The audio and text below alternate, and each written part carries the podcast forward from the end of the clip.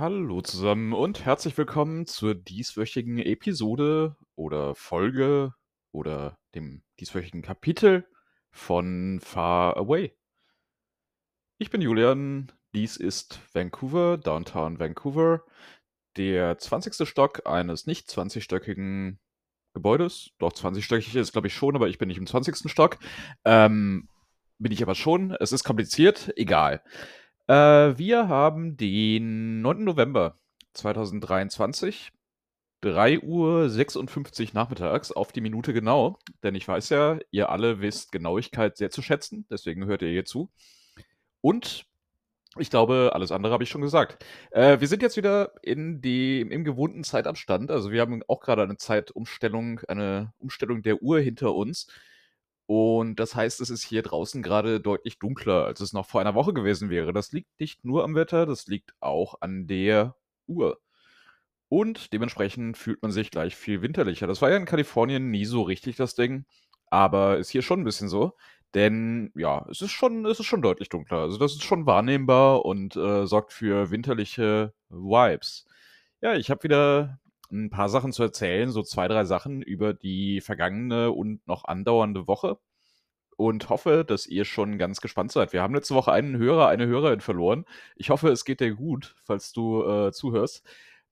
Ihr merkt, ich, mir ist an jedem und jeder von euch gelegen. Ich äh, möchte, ich möchte wissen, wenn, wenn, wie es um euer Wohlergehen bestellt ist und mache mir Sorgen, falls jemand auf dem Weg verloren geht, auf diesem gemeinsamen Weg, den wir hier bestreiten. Deswegen, wer auch immer du bist, ich hoffe, du bist bald wieder da. Und äh, falls nicht, du hast gute Gründe, um nicht mehr da zu sein. Ja, ähm, ich würde sagen, das reicht als Einleitung für diese Woche und wir schauen einfach mal, was denn so alles passiert ist und noch passieren wird. Ich sage, glaube ich, immer, wir beginnen mit der Schlagzeile der Woche. Das ist natürlich Quatsch, wenn, denn wir haben ja schon begonnen. Wir sind also schon mittendrin und ähm, wir werden weiter mittendrin sein mit der Schlagzeile der Woche. Die kommt von CBC, ähm, dem kanadischen öffentlichen Rundfunk, wie schon mehrfach erklärt. Aber man muss ja immer die, die neuen Leute hier mit einbeziehen in das, was wir hier schon besprochen haben. Man kann ja nicht davon ausgehen, dass äh, die, die Menschen, die hier zuhören, immer dieselben sind. Wir haben ja gerade schon festgestellt, es äh, bleiben Menschen auf dem Weg zurück, es kommen neue Menschen dazu. Und ähm, diesen Umständen will ich Rechnung tragen, dadurch, dass ich auch die Basics von Zeit zu Zeit mal wieder erkläre.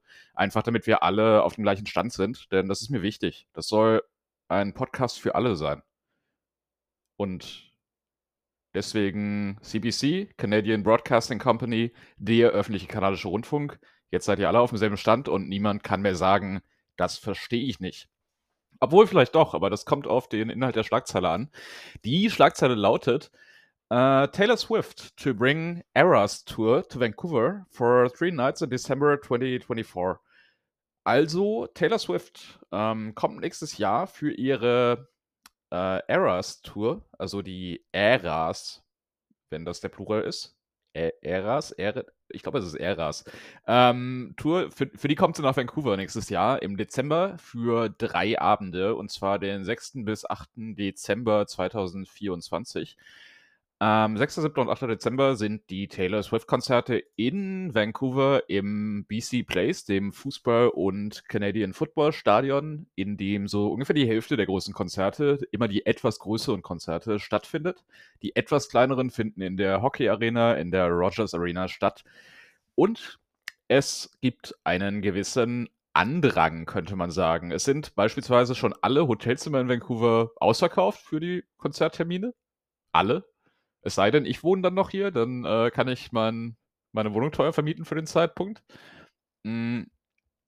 Und ja, jetzt äh, gab es halt eine Zeit lang wohl Eintrittskarten, aber die sind meines Wissens verlost worden, größtenteils. Es war ein absurder Andrang. Am Wochenende sind auch Karten verlost worden mh, mm, im BC Place beim Footballspiel. Da hätte ich also die Chance gehabt, eine zu gewinnen. Habe ich, hab ich aber leider nicht. Ich kann also leider nicht hingehen. Ähm, und ja, es ist absurd. Ich habe äh, gelesen, dass der durchschnittliche Amerikaner, die durchschnittliche Amerikanerin 1300 US-Dollar ausgegeben hat für Taylor Swift-Tickets. Es kommt mir so vor, also ich habe ein leichtes Déjà-vu, es kommt mir so vor, als hätte ich das hier letzte Woche schon erwähnt. Ich hoffe nicht.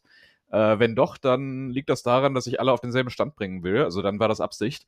Ähm, und wenn nicht, ist alles gut, denn dann habt ihr ja neue Inhalte hier und dafür seid ihr schließlich hier. Hm, ich habe mit meinem Sitznachbarn gesprochen am Samstag, dazu kommen wir noch. Und äh, der hat mir von seiner Tochter in irgendwo in Ohio erzählt, äh, die an die äh, Miami University geht. Die Miami University ist tatsächlich in Ohio, ähm, ist eine recht prominente Universität. Und ähm, die hat irgendwie 800 Dollar gezahlt, glaube ich, für ihr Taylor Swift-Ticket. Und es war wohl eine relativ günstige Angelegenheit im Vergleich. Also diese These von den 1300 Dollar im Schnitt, die wurde so ein bisschen bestätigt, zumindest im Ansatz von meinem Sitznachbarn im BC Place am Wochenende. Es ist äh, faszinierend. Ich persönlich habe ja wirklich nichts gegen Taylor Swift. Ich finde das musikalisch alles schon okay. Ist jetzt nichts, wo ich irgendwie aus dem Sessel springen würde, was aber teilweise auch daran liegt, dass ich aktuell keinen habe. Ähm, aber es ist jetzt auch nicht irgendwie ich würde jetzt auch nicht sagen, das ist irgendwie das Größte, was es je gab. Ich weiß weiß nicht, wie das mit musikalischen Trends so ist, also wie diese Megatrends entstehen, die dafür sorgen, dass drei Tage in Folge alle Hotelzimmer ausverkauft sind, dass Konter Konzerttickets verlost werden und so. Das muss irgendwas mit diesen sozialen Medien zu tun haben, ähm, die ich ja angesichts meines Jobs eigentlich auch erstaunlich wenig nutze. Also, ich bin ja nur auf Facebook tatsächlich und LinkedIn keinen Instagram-Account, kein, äh, kein Nix, kein Snapchat. Äh, auch, auch keine wirkliche TikTok-Nutzung, muss ich zugeben. Ich finde es einfach nicht so interessant. Also ich habe es ein bisschen ausprobiert, aber ich finde es nicht, nicht so nicht spannend genug, ehrlich gesagt. Ähm, ja, so ist das. Vielleicht werde ich einfach alt. Jedenfalls, äh, Taylor Swift kommt nach Vancouver und die Leute drehen alle durch. Das war die Schlagzeile der Woche. So, jetzt wissen wir auch, was passiert, ähm, wenn man versehentlich das Stromkabel des PCs erwischt. Ähm, der Strom geht nämlich aus. Das äh, ist die offensichtliche Sache. Aber ich meinte eher was mit äh, Audiodateien, die ich hier äh, online bei Anchor oder bei Spotify für Podcaster aufnehme, was mit denen passiert. Sie verschwinden. Also sie werden nicht teilweise erhalten, sondern sie verschwinden. Ich hatte gerade so ein bisschen über den äh, Ablauf der letzten Woche gesprochen. Und dann hatte ich gedacht, ich hätte das Monitorstromkabel erwischt irgendwie, aber es war das PC-Stromkabel. Man muss ja wissen, diese ähm, amerikanischen und auch kanadischen Stromkabel, die sind ein bisschen wackelig. Also die gehen ein bisschen schnell raus, immer für meinen Geschmack. Und das ist jetzt passiert. Das heißt, diese, naja, es war nicht so viel, es waren so zwei Minuten, die sind jetzt äh, unwiderruflich verschwunden. Was ich erzählt hatte, war, dass ich quasi unmittelbar nach Aufnahme der letzten Folge am Freitagmorgen den FC St. Pauli bewundern konnte, wie er relativ souverän 2 zu 0 in Elversberg gewonnen hat. Ich hoffe, das Ergebnis habe ich jetzt niemandem gespoilert. Und dass das eigentlich schon das, äh, ja, wahrscheinlich für diesen Podcast spektakulärste des letztwöchigen Freitags war. Ähm, ich habe anscheinend an etwas gearbeitet, was äh, Beantwortung Fragen Richtlinien heißt in meinem Kalender, habe mich ein wenig damit beschäftigt, jetzt gerade in diesen zwei Minuten, was das wohl bedeuten könnte, habe es rausgefunden und habe mich dann darüber ausgelassen, dass man äh, nicht nach sechs Tagen erwarten sollte, dass ich weiß, woran ich gearbeitet habe. Also das war ungefähr das, worüber ich geredet hatte. Äh, der nächste Punkt wäre gewesen, dass ich äh, letzten Freitag wahrscheinlich wie gerade fast täglich ähm, relativ ambitioniert irgendwie eine halbe Stunde im Pool war. Also ich mache das eigentlich jetzt gerade recht konsequent. Ist doch recht angenehm, einen Swimmingpool zu haben, zu eurer aller Überraschung. Ähm, und äh, wollte mich eigentlich darüber beschweren, wie dieser Swimmingpool genutzt wird. Denn es ist so, dass daneben ein Whirlpool ist und in diesem Whirlpool saß eine äh, Dame, die auf Japanisch sehr ausführlich und sehr laut telefoniert hat. Dann kam skurrilerweise nach etwa 20 Minuten eine zweite Dame hinzu, die auch auf Japanisch sehr laut telefoniert hat. Das heißt, ich bin dann noch 10 Minuten geschwommen mit so einem Stereo-Japanisch von zwei Frauen, die ich glaube nicht miteinander äh, telefoniert haben da in diesem Whirlpool. Und ich dachte mir, okay, es gibt gegen alles Regeln. Man muss sogar bei Musikgeräten irgendwie einen Kopfhörer benutzen, was ich ja alles super finde. Ich finde es furchtbar, wenn Leute keine Kopfhörer benutzen. Aber da ist dann eben doch eine Lücke, ne? Und warum zur Hölle setzt man sich in ein öffentliches Gebiet, um, um zu telefonieren. Ich verstehe zwar irgendwie, Whirlpool ist angenehm und so, aber ich will doch nicht mein Handy dabei haben, wenn ich versuche zu entspannen. Also ich will das nicht. Ich verstehe das nicht. Aber gut, aber gut. Ich habe versucht, es beim Schwimmen zu ignorieren, weitestgehend, habe es dann auch hinbekommen. Ähm, ich hoffe, ich, ich hoffe, ich habe euer Mitgefühl, dass ich nicht ungestört den Pool nutzen konnte letzten Freitag. Und ähm, ja, viel mehr gibt es eigentlich über diesen Tag auch jetzt nicht zu sagen an dieser Stelle. Das Rechtsthema der Woche ist jetzt dran, wie alle, fast alle wissen. Es gibt ja bestimmt wieder einige Leute, die neu hinzugekommen sind und die das noch nicht wissen. Davon gehe ich ja fest aus. Ähm, das Rechtsthema der Woche ist hm, eine heitere Auseinandersetzung mit Themen, die mir Google ausgespuckt hat, wenn ich das Wort Law oder Legal eingegeben und auf News geklickt habe.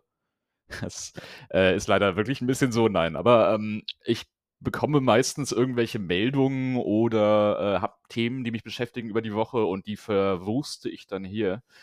In dieser Woche ist es tatsächlich dass es so, dass es eine Meldung gab. Also ich habe eine Google News Meldung bekommen gestern und die fand ich interessant und wollte sie hier besprechen. Das Rechtsthema der Woche ist einmal mehr die Qualifizierung für die Anwaltstätigkeit und zwar diesmal in Oregon.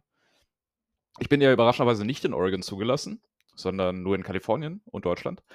Ähm, und ich könnte es jetzt aber, denn in Oregon ist das Bar-Examen abgeschafft worden oder wird abgeschafft als einzige Qualifizierungsmöglichkeit. Also es wird nicht abgeschafft, sondern es äh, wird ergänzt um weitere Qualifizierungsmöglichkeiten. Üblicherweise ist es ja so, man muss eine Prüfung äh, auf sich nehmen, um letztlich als Anwalt zugelassen zu werden oder Anwältin. Und das war bis jetzt auch in Oregon so. Es gibt einige Bundesstaaten, zum Beispiel Wisconsin und New Hampshire, wo es andere Wege gibt. Zum Beispiel in Wisconsin ist es so, wenn man an einer der beiden Law Schools, die es dort gibt, äh, graduiert hat, hat man die Möglichkeit, unter Umständen das Bar Exam nicht machen zu müssen.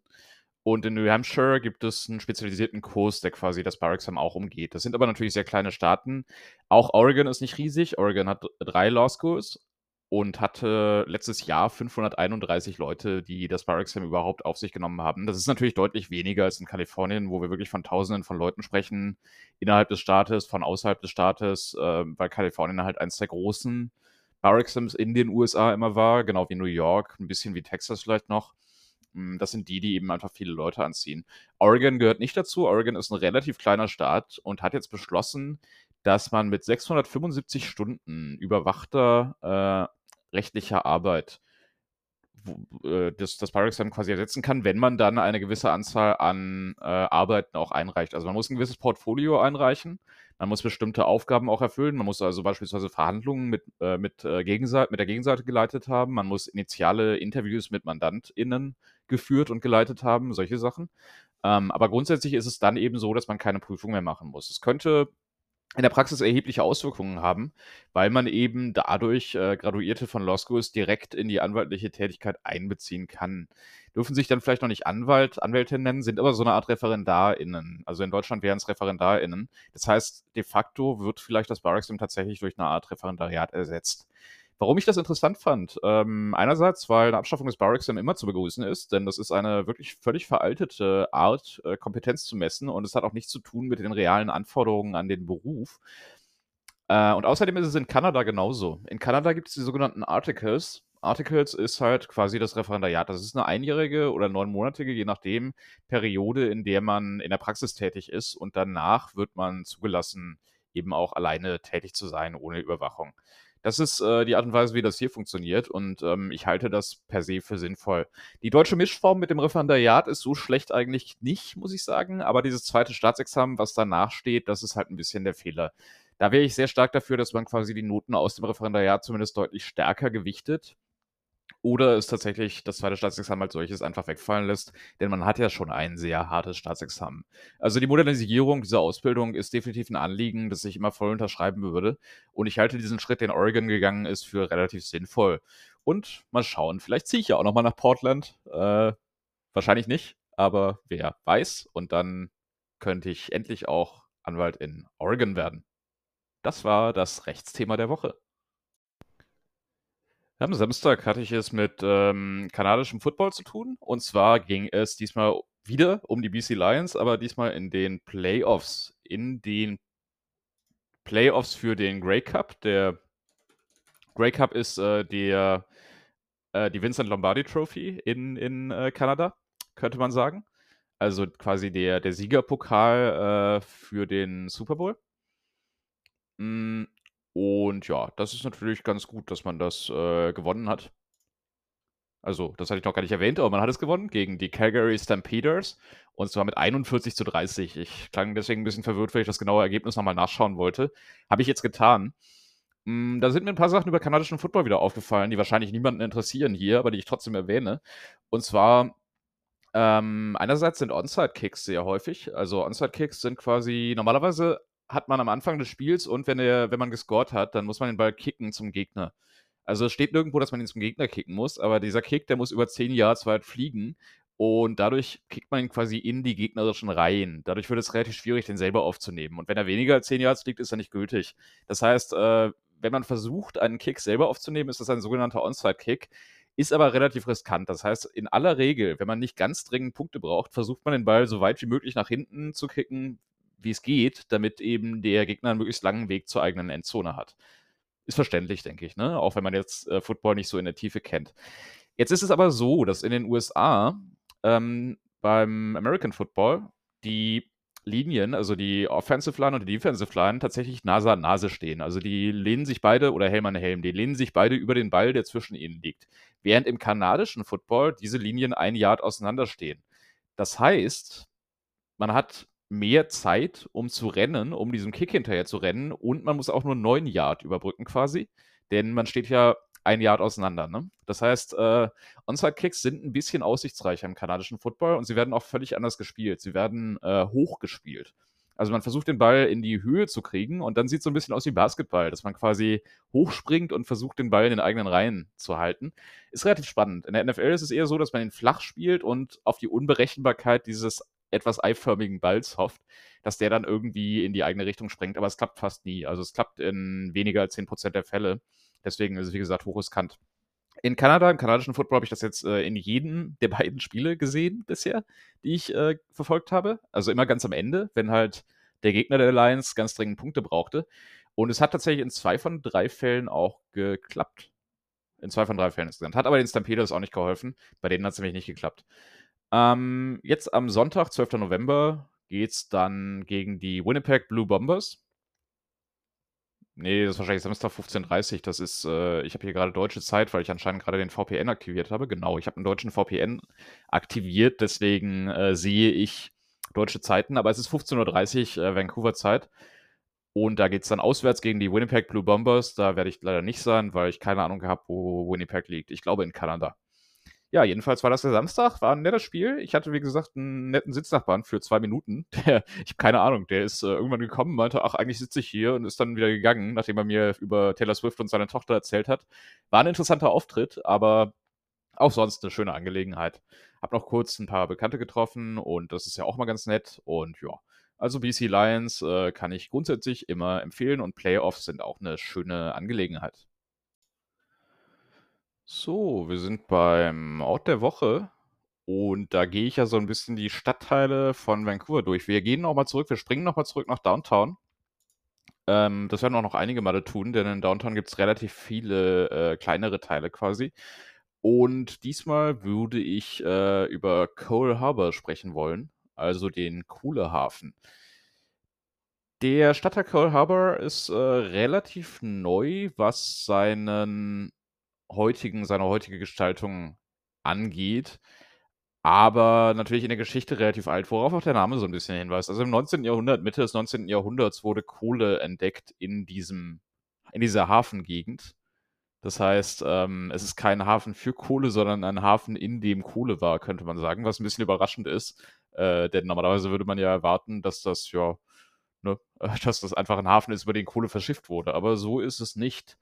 Ähm, sondern es ist halt eine Hafengegend und dort gab es auch Kohle. Es ist also Coal and Harbor, wenn man so will. Und äh, was es heute ist, ist aber eine relative Luxuswohngegend, denn dort stehen relativ viele Wolkenkratzer. Also das ist eigentlich exklusiv äh, hohe Gebäude, moderne Gebäude, Luxusgebäude, Luxusapartments. Es gibt äh, einen Yachtclub in der Gegend, also der Hafen ist vor allem Yachthafen und ähm, es sind eben auch ein paar, ja, paar sehr prominente Gebäude in der, Re in der Region, sprich das äh, Convention Center ist unter anderem da und äh, Canada Place gehört, glaube ich, offiziell auch zu Cole. Das ist ähm, eben das Gebäude, also genau, das Convention Center, ein Teil des Convention Centers zumindest. Ich glaube, eine der Hallen oder so ist eben Canada Place und das ist ein Gebäude, was so ein bisschen wie ein Schiff aussieht. Relativ beeindruckend, relativ groß. Es gibt Restaurants und äh, was weiß ich. Also ja, ist alles so, sind alles so Sachen, die ein bisschen wahrscheinlich auch im Umfeld der Olympischen Spiele 2010 errichtet worden sind. hm, grade bei Cole Harbour sieht man halt auch die dass die Bevölkerungsentwicklung jetzt so in den letzten Jahren ganz deutlich nach oben zeigte. Also, das ist eindeutig 'n Stadtteil, der jetzt nicht unbedingt die lange Geschichte und Verwurzelung hat, sondern der eben gerichtet ist an Leute, die nach Vancouver ziehen, muss man ganz deutlich sagen. Also, Leute wie mich. Äh, für mich wär's aber 'n bisschen zu teuer gewesen und ich habe auch keine Yacht, deswegen dachte ich, dass mir der Yachthafen nicht so viel bringt. Ähm, wobei es, glaube ich, auch 'n Wasserflugzeug äh, gibt da und Wasserflugzeuge habe ich natürlich einige. Aber wie auch immer. Ja, Cole Harbour ist jetzt nicht so spannend, aber ist vielleicht ganz spann äh, ganz interessant mal zu sehen ist vielleicht nicht so spannend, aber ist spannend. Ähm, ist ganz interessant mal zu sehen, wie sich die Stadt eben, ja, jetzt grade so entwickelt. Also, was so 'n bisschen der Zukunftsplan von Vancouver ist. Grade auch angesprochen hatten wir ja den Vancouverismo äh, Vancouverism, quasi diese städteplanerische Gestaltung, die auf Nahverkehr, Hochhäuser und Sichtachsen setzt. Und da ist Cole Harbour schon 'n relativ prägnantes Beispiel für. Aber wenn man jetzt so auf, äh, sagen wir mal, Historie steht und 'ne gewachsene Nachbarschaft und so, das wird man dort eher nicht bekommen. Trotz des relativ historisch klingenden Namens. Ja, aber so ganz so historisch ist es halt nicht. Also, Gastown, worüber wir noch sprechen werden, ist deutlich historischer optisch als Cole Harbour, auch wenn's ähnlich klingt. Das war der Ort der Woche. Sonntag war ich schon wieder im BC Place und schon wieder zu einem Playoff-Spiel, diesmal aber die Vancouver Whitecaps, also Fußball oder Soccer. Und, äh, da gibt's 'n recht spannendes Playoff-Format. Also, die Major League Soccer, ähm, hat ja 2 Conferences, West und E und East, ähm, und Vancouver ist natürlich im Westen. Äh, von der Westkonferenz spielen die beiden letztplatzierten Teams gegeneinander in der 1. Runde um einen Playoff-Spot. Das ist ein Spiel. Hm, da war da waren die Whitecaps nicht beteiligt. Im zweiten in der 2. Runde gibt es dann natürlich mehr Teams, also, ich glaube, 8 Teams sind's, also 4 Spiele, beziehungsweise nein, 4 Paarungen. Und diese Paarungen bestehen jeweils aus 3 Spielen. Es ist also eine Best-of-3-Serie. Äh, es gibt also nicht nur Hin und Rückspiel, sondern ein Spiel beim besser platzierten Team, dann eins beim schlechter platzierten und dann noch eins beim besser platzierten. Es sei denn, eins der beiden Teams gewinnt die ersten beiden Spiele. Dann gibt's natürlich keinen Bedarf an einem 3. Spiel. Und leider ist genau das auch passiert. Also, der Los Angeles FC, das war ja schon in der Regular Season der letzte Gegner, da gab's noch 'n Unentschieden. Diesmal haben sie in Los Angeles 5:2 gewonnen vor 'ner Woche, also 'ne Woche davor und dann eben jetzt in Vancouver haben sie, äh, 1:0, 2:0 2 ne, 1:0, 1:0 ist es gab ganz am Ende noch 'n Tor, wo der wo der Torwart von Vancouver, ähm, bei 'ner Ecke mit vorne war und, äh, Los Angeles dann 'n Tor geschossen hat vermeintlich, aber sie hatten dabei leider übersehen, dass die Abseitsregel ja sich auf den vorletzten Spieler bezieht und der Torwart nicht im Tor war. Das war relativ interessant anzusehen. Äh, ja, es ist 1:0 ausgegangen, hat also nicht gereicht für die Whitecaps für die nächste Runde. Trotzdem 'ne erfolgreiche Saison. Spiel hat grundsätzlich auch Spaß gemacht, war schon irgendwie nett anzusehen. Ja, jetzt ist es halt erst mal vorbei und nächstes Jahr geht's weiter und dann kann man wieder versuchen anzugreifen. Es ist ja es ist ja immer so 'n bisschen so, dass die Fußballligen in den USA immer nicht ganz so dramatisch sind, weil's keinen Auf und Abstieg gibt. Es geht also im Prinzip nur um diese Meisterschaft, die gewinnt am Ende nur ein Team. Also, ja, es fehlt so 'n bisschen die Spannung, wenn man nicht schon Meisterschaftskandidat ist. Und ich glaube, wirklich 'ne Aussicht auf den Pokal hatten die Whitecaps nie so richtig. Da gibt's halt schon stärkere Teams in den Ligen. Ich glaube, sie sind am Ende 7. gewesen oder so, ähm, in der Liga, insofern oder 6. Ja, kann natürlich schon klappen, klar. Das ist ja das Schöne an so Playoff-Systemen, dass es am Ende jeder werden kann, der sich qualifiziert hat. Aber die Wahrscheinlichkeit war von Anfang an schon jetzt nicht so hoch. Es wäre eher 'ne Überraschung gewesen. Insofern war jetzt die Trauer auch nicht riesig. Beide Spiele übrigens gut besucht, also knapp über 30.000 Leute jeweils. Das war für die Whitecaps tatsächlich die höchste Zahl in ihrer Geschichte. Hm, hatte so 'n bisschen das Problem äh, oder brachte so 'n bisschen das Problem mit sich, dass der Oberrang eben auch mitverkauft wurde und, äh, so ganz genau wusste man offenbar nicht, wie man damit umgehen soll. Also, es ist alles sehr wild. Man musste teilweise Treppen runter und dann wieder hochgehen und so. Ich bin am Samstag 'ne Menge gelaufen. Am Sonntag war ich im Unterrang, das war deutlich einfacher. Ja, jedenfalls, äh, sportreiches Wochenende, der Sonntag dann auch. So, ja, kulinarisches der Woche. Äh, worüber sprechen wir denn? Ich könnte einfach sprechen über den über den Cocktail, den ich gestern Abend hatte, denn ich finde grundsätzlich, dass, äh, Vancouver 'ne relativ interessante Cocktailszene hat. Also, nicht immer unbedingt gut, aber auf jeden Fall vielseitig. Und zwar, das gehört eigentlich erst an den Mittwoch, aber ich erzähle es jetzt einfach im Rahmen dieser Rubrik.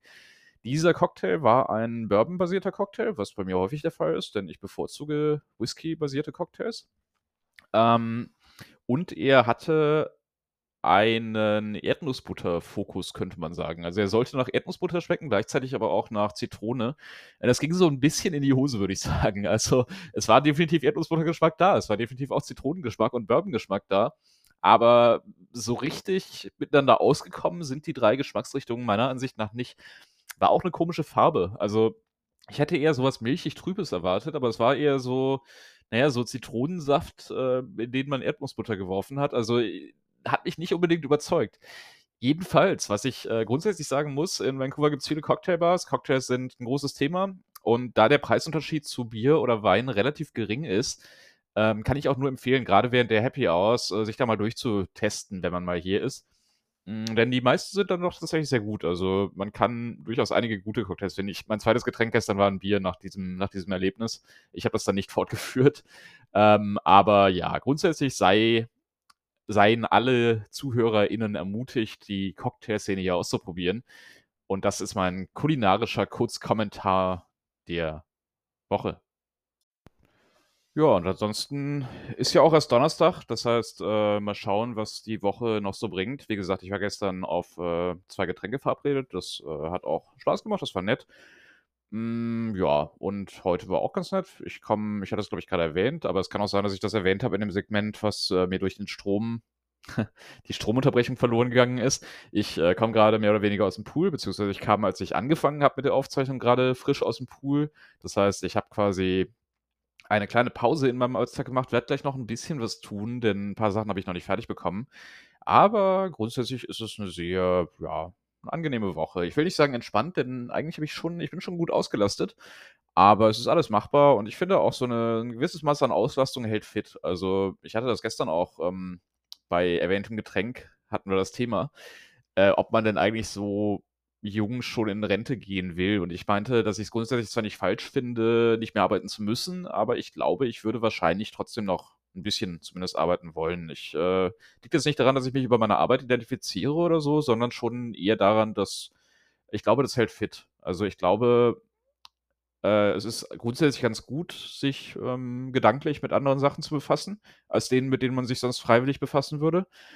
Ähm, und abgesehen davon habe ich auch diese ganzen Jahre der Ausbildung irgendwie dafür hinter mich gebracht und würde es 'n bisschen verschwendet finden, jetzt dieses Wissen so gar nicht einzusetzen. Ich würde mich wahrscheinlich 'n bisschen mehr also, noch 'n bisschen mehr wir machen das natürlich schon sehr, sehr viel, um soziale Geschichten und Belange kümmern. Ich würde mehr pro bono machen wahrscheinlich. Ich würde schauen, dass ich Leute unterstützen würde, die eben sich nicht unbedingt rechtlichen Rat leisten können. Aber jetzt so ganz zu sagen: „Ich will nie wieder was mit Jura zu tun haben“, das würde ich wahrscheinlich nicht tun. Äh, deswegen, wie gesagt, ich finde das immer ganz angenehm, wenn man so 'ne gewisse Auslastung hat.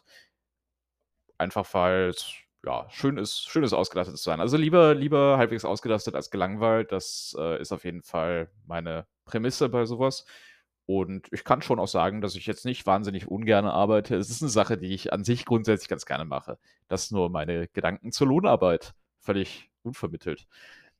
Aber ja, die Woche war dementsprechend gut ausgelastet und, äh, unterhaltsam und schön und gut und ich freue mich aufs Wochenende. Morgen spielt schon wieder Sankt Pauli. Morgen früh spielt schon wieder Sankt Pauli gegen Hannover 96. Das wird wahrscheinlich mehr oder weniger 'n Topspiel sein, ansprech anspruchsvolle Aufgabe.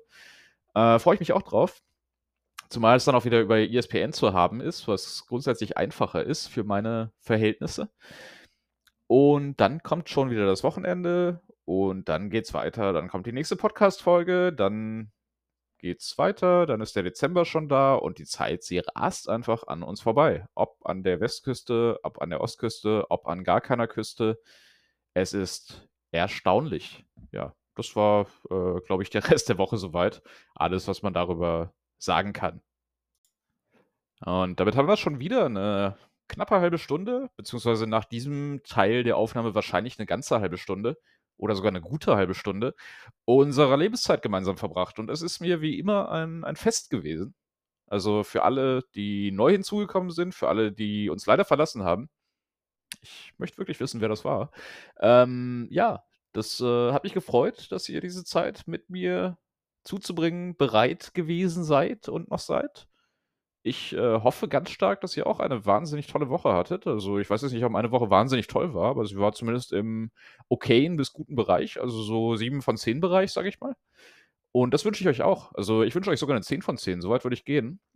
Auch wenn ich dann 'n bisschen neidisch wäre natürlich, aber ihr habt's verdient. Ihr habt's ganz eindeutig verdient. Ich auch und ich werde noch 'n bisschen arbeiten. Das ist so. Das werde ich tun, damit ich morgen dann, äh, 'n bisschen weniger arbeiten muss. Also, so taktisch quasi den Freitag freier gestalten. Das ist mein Ziel eigentlich, mein ultimatives. Und ich muss ja zwischendurch Sankt Pauli schauen, deswegen, ähm, ist es auch ganz gut, um, sagen wir mal, meinen Feierabend nicht zu weit nach hinten zu schieben morgen. Äh, ich bin mir sicher, das wird ganz grandios alles und das wünsche ich euch, wie gesagt, auch. Fragen, Kritik, Anmerkungen, wie immer ich weiß nicht, was ihr immer damit macht. Ich habe keine Ahnung. Also, richtet sie gerne wohin auch immer. Ich glaube, es gibt irgendwelche Feedback-Funktionen bei Spotify, aber ich weiß das nicht, weil ich mir selber kein Feedback gebe und, äh, ich ich höre ja keine Podcasts, ich nehme die ja nur auf. Äh, ja, vielen Dank fürs Zuhören und einer Sache bin ich mir vollkommen sicher, äh, wir hören voneinander.